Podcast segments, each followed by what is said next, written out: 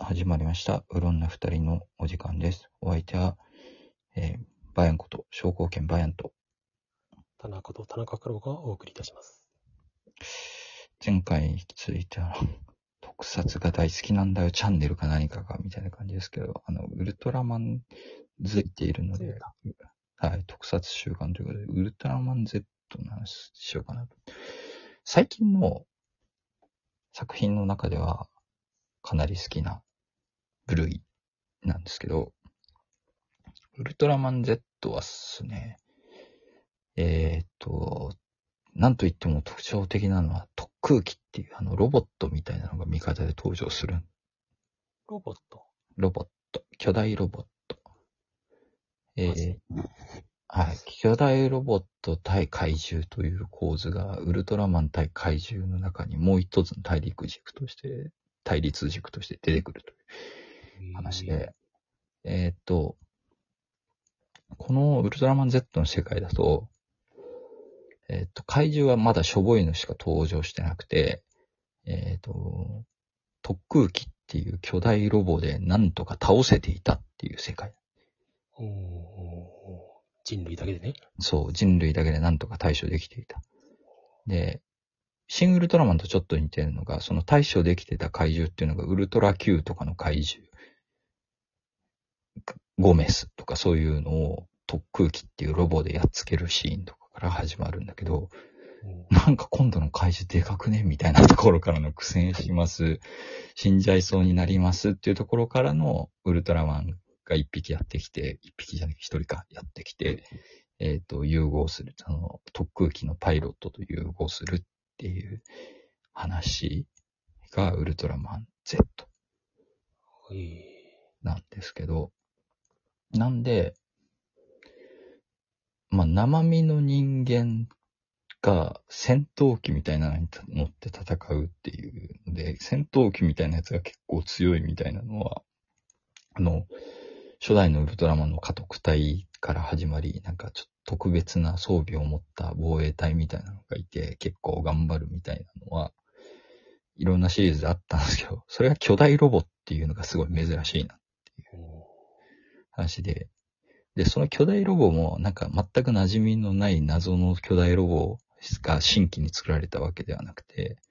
今までのシリーズでロボット怪獣として出てきたやつが、ロボットとして味方として登場するっていいう話で、えーっと、最初に出てくるのがセブンガーっつって、えーっと、ウルトラマンレオでたった一回しか登場しなかったなんか、すっごいなんか、お前本当にちゃんと一日とかデザイン考えたみたいな感じのロボ、寸胴型のロボなんだけど、こいつが、えっと、ちょっとリファインされて、なんか、ダサ可愛い感じのロボットとして登場して、これが特空機の1号だったかな。特空機1号、セブンが、が活躍する。結構活躍するんだけど。で、これだんだん、こう、怪獣との戦いがエスカレートするについて、人生、人、人類もなんか強い特空機を投入していって、次に出てくるのがウィンダムで、ウィンダムっていうのは、ウルトラセブンに出てきたロボット怪獣みたいなやつだね。ああ、なんか名前聞いたことあるな。そう。これはウルトラセブンが使う、あの、ポケモンの元になったとされるカプセル怪獣ああ、はいはいはいはい。の3種のうちの1匹で、なんかロボットなんだが、ロボットみたいな見た目をした生物っていう設定なんだが、半然としないやつだったんだけど、なんか、ちょっとしょぼめのレーザーみたいなのを放つんだけど、ガッツ星人に殺されるんだけど、こいつ。ウルトラセブンだと負けちゃうんだけど、まあ、でもこいつも結構ウルトラシリーズには馴染み深いキャラクターなので、えっ、と、それをまあ、人間が、この世界線だと人間が作ったロボットっていうので出てくるっていう、っていう話と、あとは、えっ、と、キング・ジョーですよ、キング・ジョー。キング・ジョーっていうのは、もうこれもウルトラセブンで出てくるんだけど、めっちゃ強い敵怪獣として出てくる、敵のロボット怪獣として出てくる、あの、分裂合体するロボットの元祖と言われた、意外とウルトラマンに分裂があったりするロボットの元祖なんだと思うんだけど、めちゃくちゃデザイン良くてね、これも多分、成田徹の会心の出来のロボットだと思うんだけど、で、ま、これもさ、なんか、ま、デザインが変わるのには多分、良し悪しっていうか、感想は良し悪し出ると思うんだけど、敵でまずキング・ジョーが登場して、宇宙人の使ってくるキング・ジョーを露獲して地球人が改造して使えるようにする。人が乗り込んで。っていう、なんかちょっと胸熱展開が出てくる。で、キング・ジョーはかなり強くて、単独で怪獣殺しちゃったりして、え、ウルトラマンいらねえんじゃねっていうぐらい強いっていう。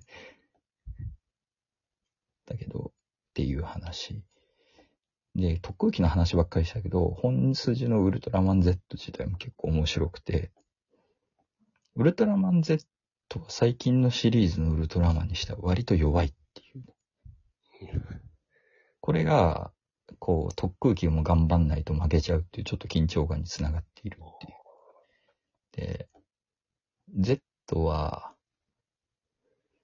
すごい人気キャラであるところのウルトラマンゼロの弟子っていう設定なんだけど、半人前っぽいやつなんですよねっていう。で、地球語が苦手なので、なんか妙に丁寧だったり して、ご賞はくださいとか言ったりするんだけど、謎の言葉のチョイスって。でも、オープニングテーマがご賞はください我の名をって言って、作中でも変身するときと同じことを言うっていうのがちょっと面白いかな。とと、あとはなんかね、ウルトラマン Z ってなんかちょっとウルトラマンエースと名前似てるけど一応関係あるっていうのが最後の方に出てきて、チラッとだけ明かされるんだけど、それが結構胸熱展開だったりするっていうのとかもあったりして、本筋のストーリーも結構面白いかなっていうところです。あとは、サブキャラで出てくる隊長が、隊長っていうか防衛隊の隊長が、なんか、ウルトラマンオーブっていう作品で出てきた悪役と俳優が一緒なんだけど、ちゃんと関係あるえところがあって、ウルトラマンオーブ見てる人はニヤリとさせられるところがあるなっていう作品なんだけど、ウルトラシリーズもさ、マーベルほどではないけど、そういうの多すぎてさ、こう、繋がってる、世界が繋がってるんですわ、一応。うん世界観繋がってるやつと繋がってない作品あって、あこれは割と、ウルトラマンオーブと繋がってる作品なのかな、一応。キャラクター的には。あとは、旧作のその、ウルトラシリーズ、だから昭和のウルトラシリーズと一応この作品が繋がってるっていう設定で。だから、ウルトラマンエースと、ウルトラマン Z はちょっと関係があるっていう、いう話とか、あったりして。なんだけど、全部見てなくても全然ウルトラマン Z 単体で面白いっていうところはあるかな。